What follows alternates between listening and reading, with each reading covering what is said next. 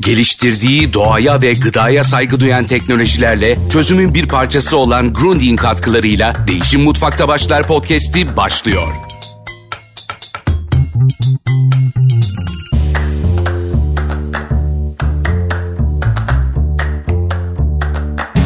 Merhaba ben Elif Ergo. Grundig ve Mutfak Sanatları Akademisi'nin işbirliğiyle gerçekleştirdiğimiz Değişim Mutfakta Başlar serisinin bugün arıcılık bölümündeyiz. Arıcılıkla ilgili konuşacağız fakat bağlanacağım kişi Fethiye'de. Benim yanımda stüdyoda değil. Onun için şimdiden söylemek istiyorum. Küçük sesle ilgili sorunlar olursa bizi affedin. Ama konumuz arıcılık ve Beyza Hanım, Beyza Yavuz arılarını yalnız bırakamadı. Ee, onları başkalarına emanet edemedi. O yüzden de ben de Fethiye'ye bağlandım. Hoş geldiniz Beyza Hanım. Merhabalar, hoş bulduk. Ee, umarım yüz yüze görüşeceğimiz günler de gelecek. Çok merak ediyorum sizin orada neler yaptığınızı yüz yüze de görmek istiyorum. Ama öncelikle e, burada arıcılıkla ilgili her şeyi konuşacağımız için de çok heyecanlıyım. Benim de çok merak ettiğim bir konu ve sizin de hayat hikayenizi okudum. Gerçekten çok ilham verici. Şöyle başlamak istiyorum. Aslında hep e, çok söylüyoruz, e, çok duyuyoruz. İşte Einstein'ın bir sözü var. Eğer dünyada arılar olmazsa arı nüfusu biterse insanın 4 yıl ömrü kalacak diyor Einstein. Ve e, tüm uzmanların da söylediği aslında bu. Arılar e, çok önemli hayat için, hayatın devamlılığı için. Sizin hayatınıza arılar nasıl girdi? Ee, ben daha önce İngilizce öğretmeniydim. Ee, sonra da kendi işimi kurmak istedim. Ee, ailem çiçeklere karşı e, bir özel bir ilgileri var. Çok seviyorlar çiçekleri. Ee, ben de çiçeklere ilgimi keşfettim ee, ve de bir çiçek tarlası yapmak e, istedim. Ama ne olacağını bilmiyordum. Ee, sonra da bir ziyaretimde e, işte buraya arı kovanı koyacağız, işte lavanta balı yapacağız diye aslında ilk arıları duydum. Sonra arıcılık kursuna yazıldım. Orada da arılarla tanışınca tabii benim hayatım toptan değişti. Çok heyecanlandım, çok derin bilmek gerektiriyor, işte merak gerektiriyor. Ee, bütün ilgi alanlarımı doyurucu bir şey var, yelpazesi var. Arıcılık değil, arı ürünlerini de dönüştürüyorum. İşte çocuklarla çalışıyorum, ee, sepet örüyorum, sepet kovanlar yapıyorum. Ee, her açıdan arılar benim hayatımın temelini oluşturuyor. Siz tam olarak neredesiniz? İlk önce bir onu bize anlatır mısınız? Ben Fethiye ve Seydi Kemer arasında Zorlar köyündeyim. Fethiye 27 kilometre. Ee, arıcılığın çok yaygın yapıldığı bir köy. Hatta ilk arıcılar bu civarda bu köyden çıkmış, e, bu köyden yayılmış bazı şeyler. Dinliyorum e, yerel halktan hikayelerini. Bir taraftan da son dönemde özellikle o bölgede yangınlar olduğu için arı nüfusunun azaldığı söyleniyor. Sizin oralarda yangının etkisi oldu mu? Bir son durumu bize ilk önce anlatabilir misiniz? Tabii biz de çok etkilendik ama Marmaris özellikle e, çam balığı çıkan bölge e, zarar gördü. E, bizim de yakınlarımızda bir yerde yangın çıkmıştı. E, tabii çok korktuk. Yangın bir sonuçtu görebildiğimiz aslında. İki yıl önce üstümüzden bir sıcak hava dalgası geçti Mayıs ayında ve sıcaklığı 41 dereceye çıkardı. E, ve bütün çiçekler soldu, işte arıların yiyeceği kalmadı, işte çam balını sağlayan basra böceği kurudu, nesli tehlikeye girdi. İki yıldan beri bal kıtlığı vardı zaten. Beyza Hanım bunlar iklim krizinin etkileri değil mi? Tabii tabii aynen iklim krizinin etkileri. Yani anormal bir sıcaklık artışı var e, iki yıldır ve de yangın yangınla birlikte bunun sonucunu gördük. E, aslında hani başlangıcı değildi e, yangınlar sonucuydu ve de çok üzgünüz devam edecek diye bu senede korkuyoruz. Tabii balla da yansıdı. Arıların hani kışa girerken bile çok az balları var. Balı almasak bile hiç denecek kadar yok artık bal bu bölgede. Ee, çok üzücü tabii bütün bunlar. Ee, yani yalnızca aslında arıcılıkla ilgili konuşurken baldan söz etmiyoruz. Yani arıların olması hayatın devamlılığı için çok e, önemli. İlk girişte de söyledim. Fakat tarım için de e, gerekli. Çünkü arılar olmazsa meyveler olmuyor, sebzeler olmuyor. Bir taraftan hayat devam etmiyor. E, bu açıdan baktığımızda bölgede özellikle iklim krizinin etkilerine karşı neler yapılabiliyor, neler yapılmalı? İlk şeyler yapıldı. Müdahaleler, işte zarar gören kovanlara karşı yardımlar yapıldı. Ee, tabii planlamalar için çalışılıyor. Ee, bal ormanları için, oraları ağaçlandırmak için çalışılıyor. E, yaralar sarılmaya çalışılıyor. Fakat e, öyle bir eşiği geçmişiz ki şey diyorum ben ilk buzullar eriyor lafını duyduğumuz zaman zaten çok geçmiş. Maalesef. E, maalesef ve de hani böyle bir e, şartlarda hani tarımla uğraşıyoruz, çiftçilikle uğraşıyoruz, hayatta kalmaya çalışıyoruz ve günden güne daha da zorlaşıyor şartlar. E, tabii arı olmazsa hiçbir e, bitki tozlanamıyor, neslini devam ettiremiyor. E, onunla beslenen canlılar, kuşlar, işte arılar, böcekler onların yeterli beslenemediği için onların nesli de tehlikeye giriyor. E, böyle bir zincir.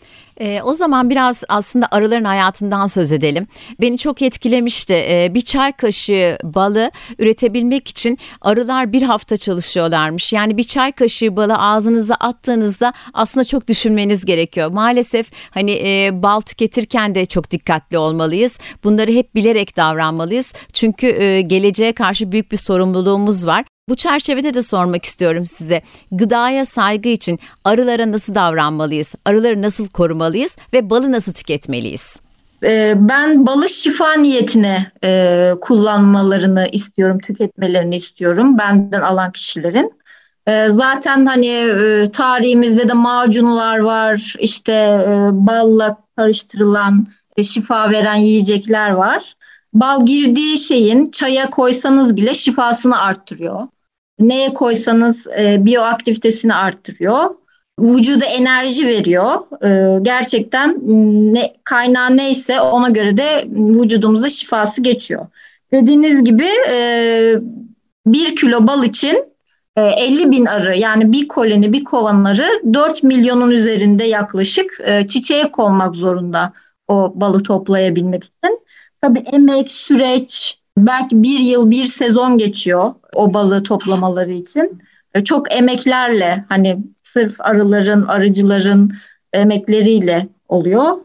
Tüketirlerken de insanların e, bunu göz önünde bulundurup hani hiç ziyan etmeden şifa niyetini vücuduna yarar bir şekilde tüketmelerini tavsiye ediyorum. Öneri de hani nasıl şifa olarak tüketeceğiz? Aç karna. Neyden şifa almak istiyorsak aç karna tüketmek lazım. Karna üç kere bir tatlı kaşığı bal e, yememiz öneriliyor şifa niyetine olması için. E, biraz önce siz e, çaya karıştırmaktan bahsettiniz. E, aslında çok da sıcağa karıştırmamak gerekiyor diye biliyorum. Doğru evet. mu? Bitki çaylarına da e, çok e, katılıyor biliyorsunuz bal. E, neye özen göstermeliyiz e, bitki çayına veya normal çaya bal katarken? Aynen 38 derecenin üzerinde e, içerdiği enzimler o arıların kattığı değerli enzimler yok oluyor. E, kaynar su değil de biraz ılınmış su ile e, yani çayı demledikten sonra biraz bekliyoruz ve ondan sonra balı ekliyoruz. Çünkü o zaman hiçbir vitamini enzimi kalmıyor içinde. Bunlar balı e, hep aynı derecede tutuyorlar. Kovanın ısısı, iç ısısı hep 34-35 derecede ve karanlık bir ortamda e, kovanlar biliyorsunuz ki. Yani hiçbir güneş ışığının verdiği ısı ışık bile zarar vermesin diye ballarını o ortamda saklıyorlar. Bizim de e, evimizde ışık almayan bir dolapta saklamamız gerekiyor. Güneş görmeyen, işte ısı değişimi olmayan bir yerde saklamamız gerekiyor ki o içindekileri güzelce koruyabilelim. Peki e, bir de şu var balı tüketirken işte petek bal tüketmekten hep söz ederiz. O petek nedir? Hani asit ve baldan oluşuyor diye biliyorum ama bize biraz peteği anlatır mısınız? O petek nasıl oluşuyor? İçeriğinde ne vardır? Gerçekten de petek balı tüketmenin faydaları neler? Ama bir taraftan da bu peteklerin yapay olanları da var. Onlarla ilgili de birçok spekülasyon da yapılıyor. E, nedir hani gerçeği bu işin? Şöyle arılar tabii sadece bal ve polenle besliyor. E, o, e, peteği oluştururken de e, bal ve polen var aslında. Onu dönüştürerek karın halkalarından pulcuklar çıkarıyorlar. Bal mumu pulcukları. Bir araya geliyorlar ve vücut ısılarını yükseltiyorlar ki o e, katı pulcuk bal mum biraz serttir. Çocuk rahatça dışarıya çıkabilsin e, bir küme oluyorlar. Yani arıların aslında karınlarından çıkan bir salgı değil mi? Evet salgı aynen karın halkalarında üretilen bir salgısı. E, peteği hem depolama, bal depolama, polen depolama, yavru yapmak için kendilerine altıgen şeklinde petekler örüyorlar. Bir alan, bir yuva yapıyorlar kendilerine. E, sonra da topladıkları nektarı, işte poleni e, burada depoluyorlar güzelce. Bal mumunun da nem çekme, işte ne varsa, havada egzoz gazı varsa onu çekme, işte arıcı kimyasal kullanıyorsa onu saklama, çekme özelliği var. Bu yüzden de e, bu tekrar tekrar kullanılan petek, temel petek diyoruz biz. Hı hı. Mumları e, kullanmak tehlikeye giriyor. Çünkü marketten, aracı marketlerinden aldığımız petekler ilaçlanmış olabiliyor, antibiyotik kullanmış olabiliyor arıcı. Biz de bilmeden işte analizsizse eğer temel petek bunları kovana koyduğumuzda bizim balımıza bulaşıyor. E, petek bunu sakladığı için bir yılda da bir döngüde diyeyim bir avuç kadar petek örebiliyor arı. Yani o kadar meşakkatli ki ya dışarıdan besleyeceksin çok çok işte petek ördürmek için ama doğal sürecinde bir karış boyunda petek üretebiliyor ve de işte o sezon bal dolduruyor. Yani e, şu kadarcık bir peteği bile e, üretmesi, içine bal doldurması bir döngü, bir yıl alıyor arının. E, yerken de 10 dakikada bitiriyoruz biz bunu. Ya böyle söylediğinizden e, inanılmaz bir şey. E, bundan sonra hiç yiyemem ben. E, bunları duyunca evet. gerçekten de çok e, özen göstermemiz gerekiyor. E, evet. Bir de herkese çocukluğunu hatırlatıyor. Hani eskiden süzme bal yoktu, işte e, makineler yoktu. E, çocukken işte çıtır çıtırdı, işte onu anımsattığı için bir zaafları var insanların petek bala karşı doğal olduğu hissediliyor petek balın. Hani ama sizin e, pardon sözünüzü kestim ama sizin anlattıklarınızdan şunu anlıyorum. Aslında o peteklerin çoğu da doğal değil e, veya ilaçlı olabiliyor. Ya olabilir. Kalıntı kalmış olabilir peteklerde. Bu yüzden petek bal üreticileri arıya kendileri ördüttürüyorlar. Arının kendi ördüğü peteklerden petek bal yaptırmak lazım.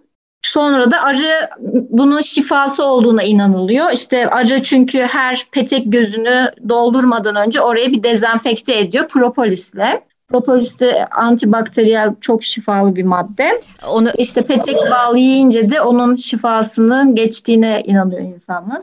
Özellikle onu soracaktım. Aslında bizim propolis hayatımıza daha sonradan girdi. Bundan 15 yıl önce, 20 yıl önce, belki 5 yıl önce bu kadar iyi bilmiyorduk propolisi. Özellikle de bu ıı, pandemi döneminde de işte propolis her gün kullanın şeklinde birçok uzmanın ıı, söylemi oldu. Tam olarak bize propolis anlatabilir misiniz? Propolis çıkarmanın zorlukları nelerdir? Ve gerçekten de e, piyasada çok fazla propolis markası olmaya başladı. Doğru propolise ulaşmanın yolu nedir? Hı hı. Aynen ben de ilk başladığım yıllarda ilk yılımda yapmıyordum. Ee, sonra sonra e, nasıl özütlenmesi gerektiğini öğrendim. Hocalarımız da e, yardım etti tabii ki. Üniversiteden hocalarımızla e, işbirliği halindeyim. E, onlardan nasıl özütleyebileceğimi öğrendim. Aslında kovanda bir yabancı böcek girebilir ve arı dışarı çıkartamayabilir o böceği onun üstünü kaplıyor arılar ve orada mikrop üretmesin, işte balı bozmasın, işte kovana zarar vermemesi amacıyla kullanıyor. Ya da işte bir delik olabiliyor. Orayı yapı malzemesi gibi propolisle sıvıyor. E, çıtaların, peteklerin arasını yapıştırmakta kullanılıyor. E, genelde bitkiler ve ağaçların reçinelerinden elde ediliyor propolis ve antibakteriyel. Bizim de hani siz de denemişsinizdir boğaz ağrısında birebir hemen ilk kullanımda bile e, boğaz ağrısını geçiriyor. Bu süreçte de e, çok popüler oldu çünkü gerçekten destekliyor bu virüsleri, hastalıkları, gribi, nezleyi. E, dıştan da kullanılabiliyor. İşte uçuk, ağız yarası, sivilce bir kere damlattığınızda e, kayboluyor ertesi güne. E, peki bu arılarla ilgili e, tam propolisten söz açılmışken başka neler üretilebiliyor? Yalnızca bal değil, propolis değil, bir taraftan arı ekmeği de var. E, biraz bize bunları da sayabilir misiniz? Yalnızca hani arıcılık deyince aklımıza ilk başta bal geliyor. Onun arkasından neleri sıralayabiliriz? E, başta bal tabii en ana ürettiği arının e, ve arıcının topladığı polen, arı ekmeği, propolis, arı sütü, e, özellikle. E, her birinin şifası farklı. Sonra da arı havası var, arı yatağı var. E, onu duydum. O nedir? Ha, e, arı havası nedir? e, özel kulübeler var ve kulübelerin e, kovanların e, iç tarafı kulübelerin içinde ve ağızları dışarıda. Özel bir solunum cihazı var, bir aparat var. 15'er dakika e, 4 kovandan e, 1 saat boyunca arıların bu kovanın içinde propolis de var, esansiyel yağlar da var. Çok temiz içerisi, çok steril ve onu insanlar soluduğu zaman e, astım gibi hastalıklara, işte solunum rahatsızlıklarına iyi geldiği biliniyor. Arı merkezlerimiz var. Apiterapi deniliyor. Arılarla tedavi merkezleri var. Buralarda doktor eşliğinde uygulanabiliyor e, aslında yalnızca baktığımızda o e, hani gördüğümüz kovanın dışında çok büyük bir dünyası var arıların sağlık açısından. Tamamıyla e, sağladıkları yararlara baktığımızda inanılmaz e, bir şifa içeriyor arılarla ilgili her şey ve çok farklı hastalıklara da ürettikleri her şeyin e, bir e, şifası var gerçekten de. Şunu e, yıllar önce bir e, arıcılıkla uğraşan birilerini ziyaret etmiştim. E, sohbet ettiğimizde Rize'deydi yaşlı bir amca bana aslında arı, e, arıcılıkla uğraşanların çok farklı bir takviminin olduğunu anlatmıştı. Sizin de öyle bir takviminiz var mı? Çiçek takvimi demişti. Bilmiyorum hani e, özel midir bu yoksa bütün e, arıcılıkla uğraşanların böyle bir takvimi var mıdır? Var mı sizin de bir çiçek takviminiz? Hani ot baharı demişti mesela öyle bir şey hatırlıyorum. Evet aynen öyle. Ee, bahardan önce küçük küçük çiçekler açıyor. Bu havalar ısınmaya başladığından itibaren ona ot baharı deniliyor. Bahar gelmeden önceki e, çiçeklerin açtığı dönem. Tabii arılar çiçeklere göre hareket ediyor. Onlara göre uyanıyor. Havanın ısısına göre uyanıyor. Ee, biz de çiçekleri takip ediyoruz. Arılarımızı taşıyoruz. İşte, e, mesela ovada çiçeklerin açması bitiyor. Yaylalarda devam ediyor. Biz de çiçekleri takip ederek yaylalara çıkıyoruz. Aynen ot baharı var, taze bahar var. Ee, bir de kart bahar var. Ee, çiçeklerin geçtiği artık arıcının taşıması gerek sıcakların başladığı arıcının artık e, yeni baharlara gitmesi gerektiği e, dönemler var. Aynen çok güzel. E, tam taşımalı arıcılık yani aslında değil mi? Hı hı. Ya taşımak zorunda kalıyoruz çünkü ilaçlamalar başlıyor. Sıcaklar çok artık e, ve arı hareket edemez hale geliyor. E, bu yüzden hani gönlüm sabit arıcılıktan yana. Sabit kovanlarım da var. E, ama tabii bir yandan da bal da alıyorum e, kovanlarımdan. Bu yüzden de verim azaldığı için arılarımı taşımak zorunda kalıyorum. Hem onları korumak adına ilaçlardan e, hem de daha e, verimli olduğu için yaylalara çıkıyoruz. Peki e, arıcılık gerçekten de e, çok zor, meşakkatli bir iş. E, bir arıcının günü nasıl başlıyor? Sabah kaçta uyanıyorsunuz? Kaç saat mesai yapıyorsunuz? Ben e, son zamanlarda daha çok e, bu işlerle kadınların ilgilendiğini gözlemledim. Gerçekten de arıcı kadın sayısı da artıyor mu? Çok artıyor. E, gün ve gün Fethiye'de tektim ben ve şu anda bir sürü kadın arıcımız var zaten varmış, eşlerinin yanında yapıyorlarmış ama tabii işini bırakan, işte gelen insanların işte köye dönmesiyle birlikte e, bu sayı gittikçe artıyor. E, hem çiftçilikle uğraşıyorlar hem de bahçelerine kovan koyuyorlar. Neredeyse buraya yerleşenlerin hepsinde bir iki kovan var bahçelerinde. E, aracının bir günü de havaya göre tabii ki hava rüzgarsız işte soğuk bulutlu olmadığı gün belirleyip o gün arıları ziyaret ediyoruz. Tabii öncesinde hazırlık yapıyoruz. Arıya ne bakım yapacaksak mesela çıta verebiliriz ya da çıta çekebiliriz. E, çerçeveler. Onları hazırlıyoruz. Aletlerimizi hazırlıyoruz. Yanlarına gidiyoruz. Bakımlarını yapıyoruz. Tabii bir gün en az bir gün sürüyor bakımları ve akşam eve dönüp e, dinleniyoruz. Sonra da bir gün sonra tekrar hazırlık yapıyoruz. Böyle bir döngümüz var. Hani bir gün dinlenme, bir gün arılara hazırlık, bir gün arı bakımı gibi günlerimiz geçiyor normal sezonda. Ee, ama kışın tabii arılar kış salkımında şu anda içerideler. Ee, acil bir durum olmadıktan sonra ar, e, arıların yanına gitmiyoruz. Dıştan bakım yapıyoruz, gözlem yapıyoruz. Ee, baharda başlıyor bizim asıl işimiz ta ki kış başlayana kadar. Ee, peki e, bu da bir gözlem ama herhalde doğrudur diye düşünüyorum. Neden biz daha çok e, arıları sabah saatlerinde görürüz? Şöyle çünkü çiçekler nektarı havanın ısı ve e, nemiyle birlikte nektar üretiyorlar. O yüzden arılar da o saatte sabah saatlerinde özellikle nektar toplamaya gidiyorlar, polen toplamaya gidiyorlar. Sonra da güneş tepede olunca sıcaklık artıyor ve nektar uçuyor içindeki. Çünkü nektarın %80'i su içindeki ya büyük bir oranı su. Ee, uçtuğu için öğle saatlerinde arıları görmüyoruz. Sadece sabah saatlerinde çoğunlukla diyeyim sabah saatlerinde görüyoruz. Ee, biraz önce siz söylediniz e, aslında kovanları bahçelerine koyuyor çoğu kadın diye.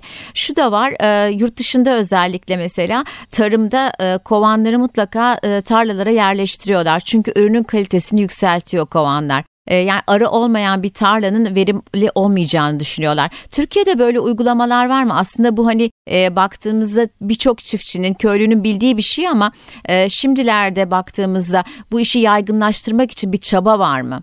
Hı hı. Ya olması gerek yavaş yavaş da oluyor. Şöyle bir şey anlatacağım. Ee, bir deney yapıyorlar. Bir elma ağacının bir dalını çiçek açtığı zaman bir türlü örtüyorlar ve arılar geçemiyor. Bir sürü tozlaştırıcı var. Ee, işte kuşlar, kelebekler, rüzgar da tozlaştırmaya yardımcı.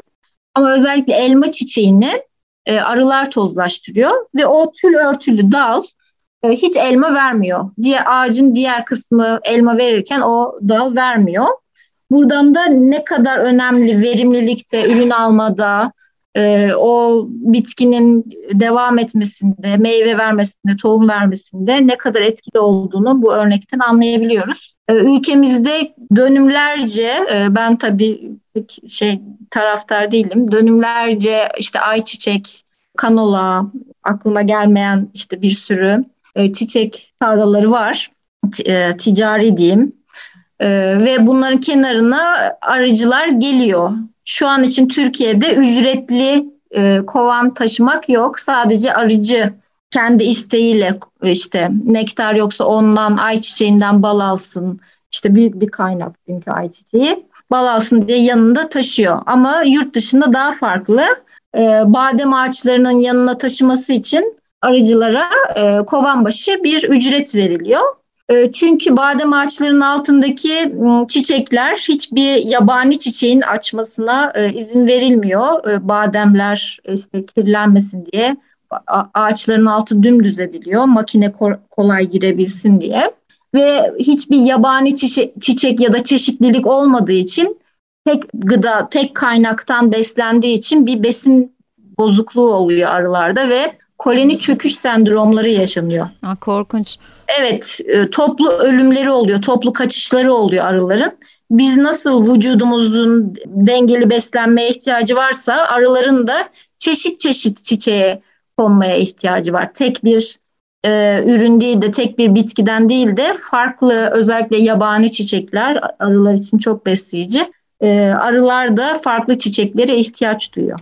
Türkiye ile ilgili e, birkaç soru sormak istiyorum özellikle aracılıkla ilgili. Çünkü Türkiye e, bir taraftan baktığımızda önemli bir aracılık ülkesi. Siz nasıl değerlendiriyorsunuz son dönemlerini? Çünkü tarımda büyük bir kayıp var. E, bir taraftan da biraz önce söylediğiniz örnekler var. Dünyada birçok ülkede aracılıkla ilgili inanılmaz teşvikler var. Türkiye'nin geleceği aracılık için nasıl olacak? Kovan sayısı bakımından çok öndeyiz. Bal üretimi bakımından da öndeyiz. E, ama son iki yıldır bir kıtlık yaşıyoruz. E, sadece benim bölgemde değil, Türkiye'de yaygın e, bu bal kıtlığı. Bu da küresel ısınma, iklim krizine bağlı olarak, sıcaklığın artışına bağlı olarak e, görünüyor. Yani umudum var mı diyeyim, umudum yok aslında. E, çünkü o şeyi aşmışız, sınırı geçmişiz. E, geri dönüşü olacağını düşünmüyorum. Ama tabii ki bir taraftan da umudum var. Hani yaşıyoruz hala ve elimizden bir şey gelmesini diliyoruz. İçimden hani hep e, çocuklarla çalışıyorum. E, siz de biliyorsunuz. Hani tohum topları atıyorum. İşte ağaç dikmeye çalışıyorum. Diğer arıcılara işte örnek olmak için işte çiçek tarlaları ekiyorum. Onlara onların tohumlarını dağıtıyorum. E, elimden gelen e, yapmaya çalışıyorum. Böyle geçiyor günlerim. Ee, Beyza Hanım aslında e, bu yayını sizle yaptığım için çok mutluyum. Çünkü sizin gibi insanların sayısının artmasıyla aslında bu işler e, geleceğe kalacak. Çünkü eskilerde biliyorsunuz sizde anneden babadan geçiyordu böyle işler ama şimdilerde görüyoruz ki birçok e, insan şehirlerden köylere göç edip bu işleri yapmaya başlıyorlar. Siz de böyle bir örneksiniz aslında. İngilizce öğretmenliğinden geliyorsunuz ve e, aslında bulunduğunuz yerde yepyeni bir hayat kurdunuz. Bir taraftan bunu yalnızca kendiniz için yapmıyorsunuz. Sizden sonra geleceklere de anlatıyorsunuz. Hem okuyorsunuz. Kendinizi ilk önce yetiştirdiniz bu alanda. Daha sonra da bu alanla ilgilenecek gençleri yetiştirmeye çalışıyorsunuz. Bu açıdan da çok değerli olduğunu düşünüyorum. Ee, o zaman aslında sonlara doğru soracaktım ama hazır söz açılmışken siz Fethiye'de nasıl bir farklılık yarattınız? Sizi görenler, e, sizden ilham alanlar var mı? Ee, var. Çok mutlu oluyorum gerçekten. Ee, çok gurur verici. Ee, çevremde de hem girişimcilik anlamında e, örnek gösteriliyorum. Çok teşekkür ediyorum herkese. Ee, hem de çocuklarla çalışıyorum. Ee, okullarla çalışıyorum. Onları ziyaret ed- ediyorum e, arıcılık, arıları çocuklara öğreten e, etkinlikler planlıyorum, masallar anlatıyorum, kitaplar okuyorum. E, önümüzdeki günlerde burada Fethiye halkıyla buluşup tohum yapıp tohum toplayıp bir etkinliğimiz var. Elimden gelenleri yapmaya gayret gösteriyorum. Özellikle bu yangınlardan sonra ilk e, başta da konuştuğumuz gibi çok önemli bir hale geldi. Çiçek e, topları dediniz değil mi? Onları e, yaygınlaştırmaya çalışıyorsunuz. Nasıl yapıyorsunuz bunları? Hani bunları yapmanın önümüzdeki günlerde nasıl yararlarını görebileceğiz? Tabii tohum ektiğiniz, attığınız an çıkan bir şey değil. Hani bekleyeceğiz ve göreceğiz ama bir umut yani içimizde yeşerecek olan beni çok e, geleceğe karşı umutlandıran bir şey. Hem örnek olmak hem bunu yapmış olmak e, beni çok mutlu ediyor kesinlikle hepimizi mutlu ediyor doğrusu. Bir taraftan da bunların geleceğimizi değiştireceğine de inanıyoruz ve bir şu açıdan da bakmak gerekir diye düşünüyorum. Hani Türkiye'yi hep söylüyoruz ya endemik bitki açısından çok zengin bir ülke. Hala zengin. Birçok olumsuzluğa rağmen, iklim krizine rağmen, çevresel felaketlere rağmen hala Türkiye'nin endemik zenginliği birçok ülkeyle kıyaslandığında çok avantajlı. Bu avantajları bilimle e, ve çok çalışarak zenginleştirmemiz gerekiyor. Bunlara sahip çıkmamız gerekiyor. O yüzden de bu yaptığınız çalışmaları çok değerli buluyorum. Size şunu da sormak istiyorum bir taraftan da. E şimdi bal deyince, arıcılık deyince evet ne kadar zorlu bir yolculuk olduğunu görüyoruz. Çevreye ne kadar katkısı olduğunu görüyoruz. Bir taraftan da en çok sahtekarlık yapılan alanlardan biri. Siz de mutlaka takip etmişsinizdir. Çok sayıda belgesel de çekiliyor arıcılıkla ilgili ve balla ilgili. Dünyada e, üretildiğinden fazla tüketilen en fazla tüketilen ürün bal. Sahte bal üretimi bazı ülkelerin neredeyse ekonomisine büyük katkı sağlamış durumda. Bu konularda ne düşünüyorsunuz ve e, bu konularda halkı bilgilendirecek olsanız nereden başlamak istersiniz anlatmaya? Hı hı. Aynen dediğiniz gibi e, hatta son dönemlerde e, sunni bal tebliğden geçti. Çok üzücü bir şey. E, bundan sonra e, bal alırken lütfen etiketleri okumamız gerekiyor. Hani nasıl üretildi. Sadece hani markasına ve etiketteki çiçek mi çam mı diye bakıp alıyoruz. Artık içeriğini de okumamız gerekecek. Hani nasıl üretildiği. Bunu nasıl anlayabiliriz? Yani suni bal nasıl üretiliyor? Üzerinde yazacak. Ee, şöyle şöyle üretilmiştir, sunidir. Nasıl ürettiğini şöyle duydum. Tam emin değilim. İşte bir, bir tür invert şuruplar var. Ee, bunlar dönüştürülüyor, aroma katılıyor ve bala benzeyen bir sıvı ortaya çıkıyor. E, bal tadında işte içinde şeker oranı da var gibi tadı aynı, görüntüsü aynı, kokusu aynı e, ama içeriği e, bal değil tabii ki. Şifası da yok. Şifası da yok aynen tatlandırıcı gibi artık e, onu kabul ediyorum ben. Tatlılaştırıcı ya da. Peki e, Türkiye'de bu tebliğ geçtiğini ben de biliyorum, takip ettim. E, Birçok ülkede böyle mi? Veya niye bizim ülkemizde e, buna gerek duyuldu?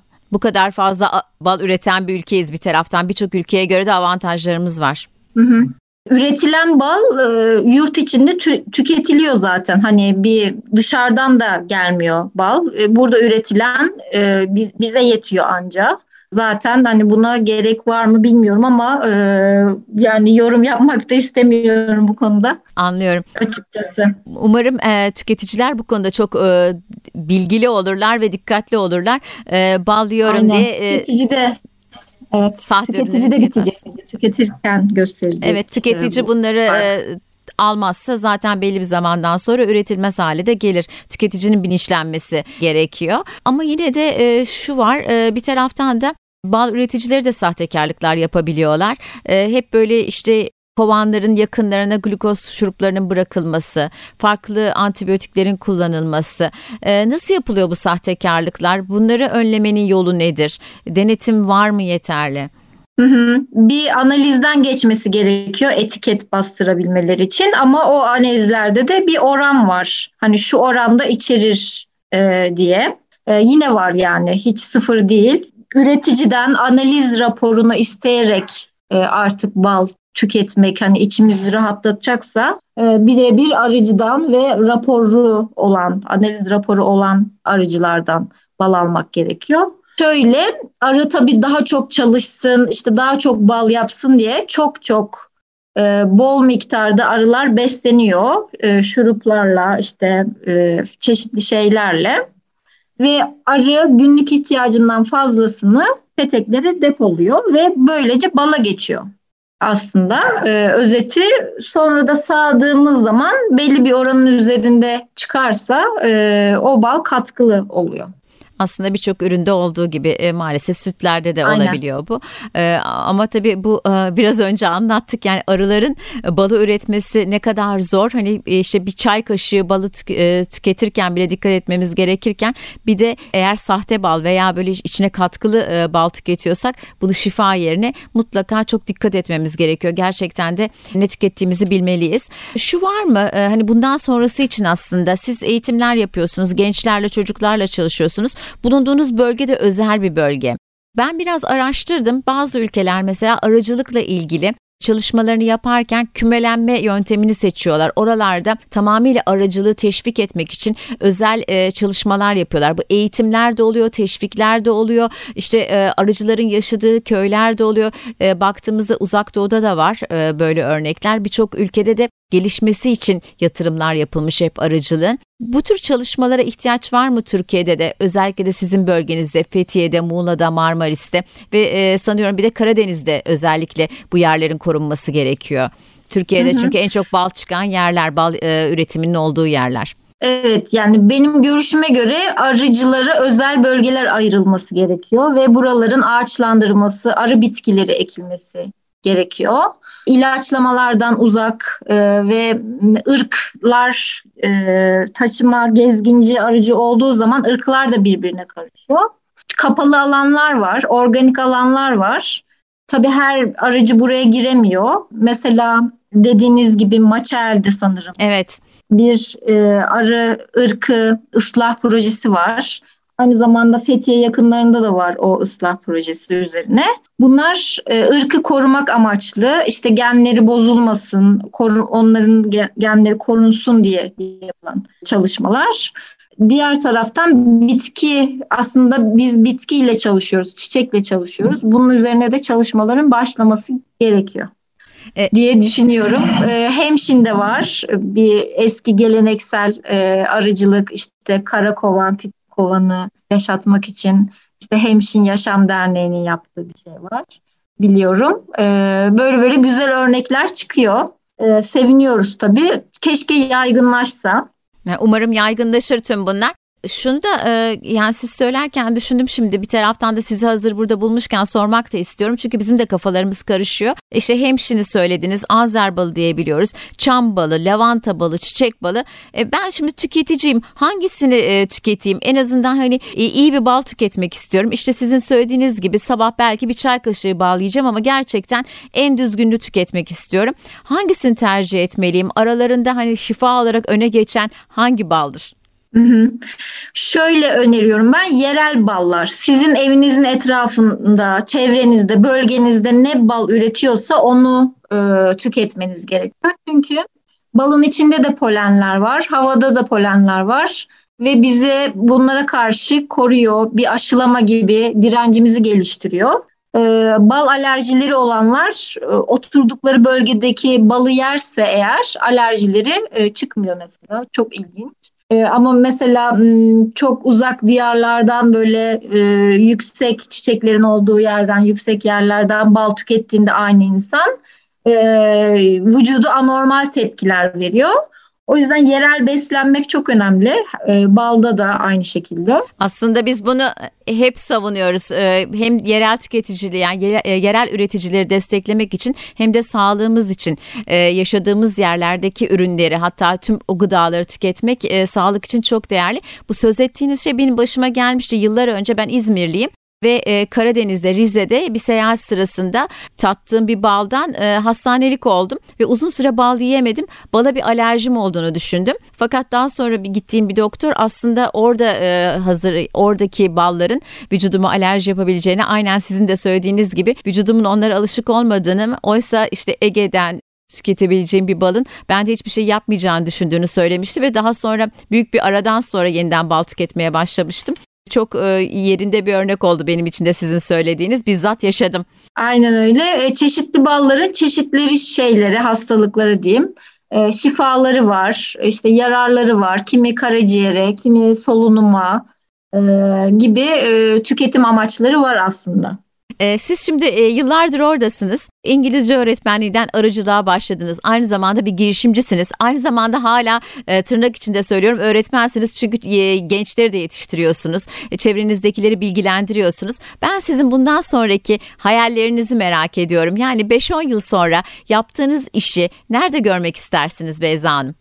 Ee, çok hayalim var ama en büyüğü bir arı yerleşkesi, bir arı merkezi hayal ediyorum. İşte bahçesinde arı çiçekleri yetişen, gelenlerin bu bitkilerden alabileceği, arıcıların hangi arı bitkilerini yetiştireceği öğrendiği, aynı zamanda bu bitkilerin işlendiği ve de çeşit çeşit kovan tipi olan. Çünkü Türkiye'de tek kovan tipine e, mahkum gibiyiz. Bir fenli kovan var. Ama yurt dışında bir sürü örnek görüyoruz. Ya da bizim sepet kovanımız var, kara kovanımız var. Arıcılığa başlayan sadece fenli kovanla başlıyor. Ee, bunun için de çalışmalar yapıyorum. Yani arıcı olmak isteyen birisi geldiğinde o çeşit çeşit kovanlardan hangisi kendine uygunsa o işleyişi görüp e, yaşayarak arıcılığı öğrenip hayatına katabileceği bir e, merkez planlıyorum. Çocukların işte müze gibi arı şeylerini gezebileceği, görsellerini inceleyebileceği mekan planlıyorum. Bakalım kısmetse. Ee, umarım bu hayallere kavuşursunuz. Çok teşekkür ediyorum katıldığınız için. Hep söylediğimiz bir söz var. Yediğimiz her lokma dünyamızla aramızdaki bağı derinleştiriyor. Bundan sonra yediğimiz her lokma, her kaşık bal için lütfen tekrar tekrar düşünelim. Ee, aracılıkla ilgili yapılan çalışmaları ben de yakından takip etmeye devam edeceğim. Değişim Mutfakta Başlar serisinde Beyza Yavuz'la birlikteydik bugün. Aracılığı konuştuk. Ee, size bol şans diliyorum. Bir sonraki seride görüşmek üzere. Çok teşekkür ederim bizi dinlediğiniz için. Ben teşekkür ederim. Çok selamlar. Hoşçakalın. Geliştirdiği doğaya ve gıdaya saygı duyan teknolojilerle çözümün bir parçası olan Grundig katkılarıyla Değişim Mutfakta Başlar podcast'i sona erdi.